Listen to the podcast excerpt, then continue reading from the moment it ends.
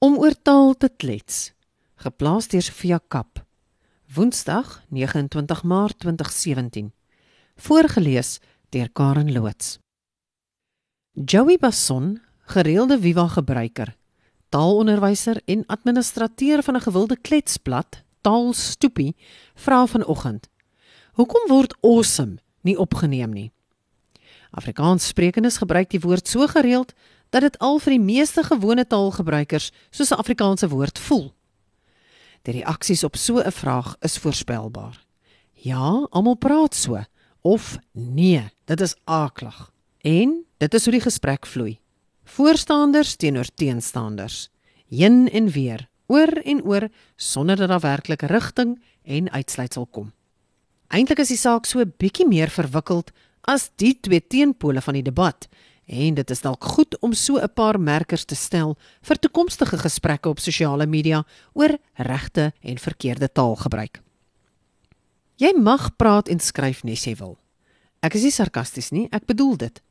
Jou taal is soos jou voorkoms. Jy mag aantrek wat jy wil en jy mag jou liggaam behandel soos jy wil. Maar as jy 'n been deur jou neus gesteek het en nooit jou tande borsel nie, kan jy nie 'n internasionale handelsbank verkwalik wat weier om jou as hulle uitvoerende direkteur aan te stel nie. As jy wil hê mense moet hulle geld vir jou gee om te belê, moet jy ryk lyk. As jy wil hê mense moet jou mening aanvaar, jou kennis vertrou, jou insigte respekteer of jou stories lees, moet jy lyk asof jy die goed korrek kan formuleer. Ja. Ek weet dit is onregverdig, maar ek het nie die vooroordeel geskep nie en wys dit net uit. As jy dit in werking wil sien, kyk wat op gesprekslyne op sosiale media gebeur as iemand 'n spelfout maak. 'n Persoon wat nie kan spel nie, se mening is sommer ook nie geldig nie. Volgende punt. Geen taal se standaardvorm is 'n soort ideaal waarheen elkeen hoef te streef nie. Enige taal is baie meer ryker, wyeer en dieper as sy standaardvorm.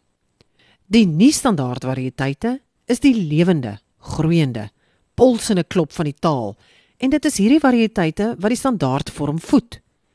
Die standaardvorm is en dis my definisie, 'n soort grootste gemeene deler waarin die taalgemeenskap met mekaar kommunikeer sonder dat daar misverstand en bagasie in gesprekke insluip. Verwys weer na punt 1 hierbo ter illustrasie. As jy mense goed ken, kan jy hulle groet met how's it? As jy om 'n pos aansoek doen, en jy lei jou e-pos in met how's it my bra, kan jy maar die joppie op jou maag skryf en met jou hemp afvee. Die punt is, die standaardvorm is in alle omstandighede bruikbaar. Die nie-standaardvorme het 'n plek, maar beperkter gebruiksmoontlikhede. Dit beteken nie jy hoef 'n waardeoordeel te maak nie, maar jy moet wel kan oordeel. Die volgende punt. Taalonderwysers en dosente weet jy kan jou eie moedertaal praat Hulle werk is om seker te maak jy kan die standaardvorm skryf. Die oogmerk daarmee is nie om jou onnosel of onbevoegd te laat voel nie. Die oogmerk is om jou teen vooroordeel te beskerm. Verwys weer na punt 1 hierbo. Hulle wil hê jy moet jou man of vrou in die taalgemeenskap kan staan sonder dat jou medetaalgebruikers etikette om jou nek hang die oomblik as jy jou hand aan papier slaan. Die volgende punt Woordeboekmakers doen nie noodwendig nie standaardforme 'n guns om hulle standaard te maak nie. Mense gebruik juis nie standaardforme om solidariteit met 'n groep te bewerkstellig. Luister maar na jou eerstejaars student wat vir die eerste keer huis toe kom vir 'n vakansie. Die woordeskat is skielik deurspek met vreemde uitdrukkings. Dis die manier waarop jou kind inskakel. Die oomblik as 'n mens die woorde en uitdrukkings verhef tot standaardtaal, ontneem jy die nie-standaardvorm van sy funksie. Wat beteken die woord verloor sy trefkrag en daar moet 'n ander, eienaardige woord gevorm word om die funksie te vervul. Die volgende punt. Soos enige ander sosiale gebruiksartikel, het taal modegure. Daar is modewoorde, gonswoorde, grillwoorde, stopwoorde, fopwoorde en sommer plain oudtydse foffies. As die klater aan mekaar in woordeboeke opgeneem word, sit ons naderhand met bladsye vol uitgediende twak wat niemand meer gebruik nie. Ons soek ewigheidswaarde voor ons opneem. Volgende punt. So swaar as wat dit is om te aanvaar, is jy en jou vriendekring op Facebook nie verteenwoordigend van die taalgemeenskap nie. Die land is groot en Afrikaanse sprekers kom uit alle gewestes. Woordeboekmakers en liggame soos die Taalkommissie wat oor opname moet besluit, werk deur groot korpora, doen navorsing, lees, soek en toets voordat 'n woord as standaard aangebied word. Oorgeset synde, ons wil eers weet wie presies almal is voor ons 'n woord gaan opneem. Mense praat slordig en sommige skryf soos hulle praat. Dis nie 'n sonde of 'n skande nie, maar dis ook nie noodwendig lofwaardig nie. Dit is nie woordeboekmakers se plig om lui taalgebruikers te gemoet te kom met stopwoorde soos awesome, random of cool omdat mense lui, oningelig of onnoukeurig met taal werk nie. Daar is Afrikaanse woorde vir die woorde. Baie oulikes, gepastes, treffendes. En Net soos wat jy dalk 'n baie sterk standpunt stel oor jou menswees as jy met oliebesmeerde jeans en 'n uitgerekte T-hemp by jou beste vriend se troue opdaag, loop jy 'n enorme risiko dat jou vriend en sy bruid en al die gaste gaan dink jy is minagtend teenoor hulle, die geleentheid en die instelling. Ja, daar is 'n tyd en 'n plek vir sulke klere drag, net soos daar 'n tyd en 'n plek vir gemaklike taal is.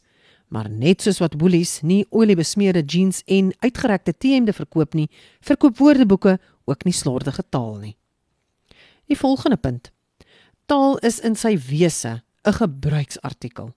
Dit is nie mooi, lelik, aaklig, dom, sleg of bekotsingswaardig soos ek deur 'n gebruiker toegesnou is nie. Dis woorde en klanke en skrifbeeld en betekenis. Jy kan dalk minder of meer van 'n bepaalde taalgebruik hou of dink dit is onvanpas, maar die woorde self is net woorde. Die waarde wat ons daaraan heg, is 'n subjektiewe oordeel. Onthou dit wanneer jy oor aanvaarbaar en minder aanvaarbaar praat en dink mooi oor adjektiewe soos aaklag of bekotsingswaardig wat terloops nie opgeneem is nie. Volgende punt. Daarbenewens moet 'n mens ook onthou dat die einste gebruiksartikel vir elke gebruiker iets anders beteken. Sommige mense gaan dit oppas, ander gaan dit deur hulle dinge se trek. Vir sommige mense het dit groot sentimentele waarde, vir ander is dit iets wat jy kan weggooi as dit nie meer bruikbaar is nie.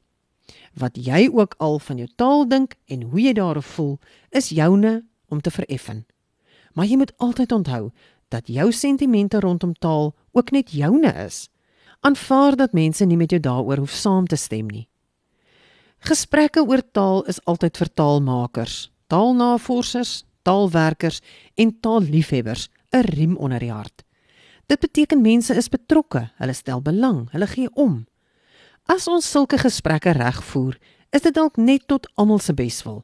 Maar moenie dat die gesprekke die spoor byste raak nie want dan is dit dieselfde ou vervelige gechorrel. Almal praat so. Ja, maar dis aaklag.